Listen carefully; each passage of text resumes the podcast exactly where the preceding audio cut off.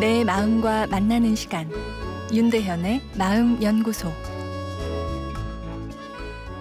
안녕하세요. 수요일 윤대현의 마음 연구소입니다. 오늘은 A4 용지 두 장을 이용한 하반기 목표 세우기란 내용인데요.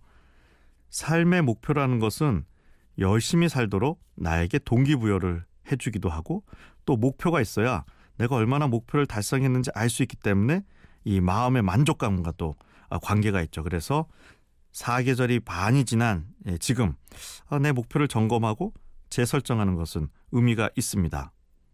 열심히 살겠다와 같은 삶의 목표는 별로 좋지 않다 합니다. 열심히 산다는 것은 이 측정이 어렵죠. 그래서 도대체 내가 얼마나 열심히 살았는지 알 길이 없다 보니 오히려 제대로 못 산 이 결핍감을 느끼기 쉽습니다. 자, 그럼 하반기 목표를 정해 볼까요? 먼저 뭐 A4 용지 같은 종이 두 장을 좌우로 나란히 펼쳐 놓습니다. 그리고 우선 왼쪽 종이에 뭐 다섯 개 정도의 목표를 쭉 적어 봅니다. 뭐 일과 관련된 것도 있을 수 있고 뭐 운동이나 외국어 등 자기 개발과 관련된 목표도 있을 수 있습니다.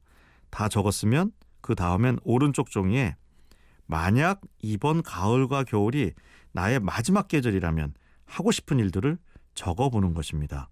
버킷리스트인 거죠. 어, 죽음이란 단어를 이야기하면 재수 없다 생각하지만 가끔 죽음이란 단어를 내 뇌에 감성에 던져보는 것은 심리적 유익이 있습니다. 내 마음, 내 감성이 정말 하고픈 일들이 머리에 타다닥 떠오르기 때문이죠. 다 썼으면 이제 왼쪽과 오른쪽의 목표들을 비교해 봅니다. 만약 한 개도 겹치는 것이 없다면 어, 나는 너무 모범적으로 살고 있지 않나 생각해 봐야 되는데요. 여기서 모범의 정의는 하기 싫은 일도 해야 한다면 하는 것을 이야기합니다. 소중한 가치죠. 우리가 모범적인 행동을 하기에 사회는 지금까지 유지될 수 있었죠. 그러나 너무 모범적으로만 살면 우리의 감성은 질식하게 됩니다.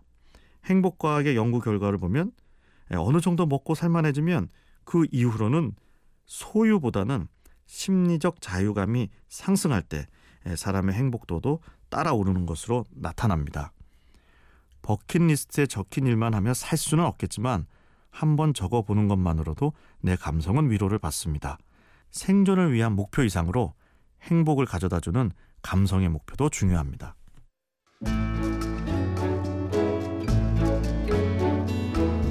윤대현의 마음연구소 지금까지 정신건강의학과 전문의 윤대현 교수였습니다.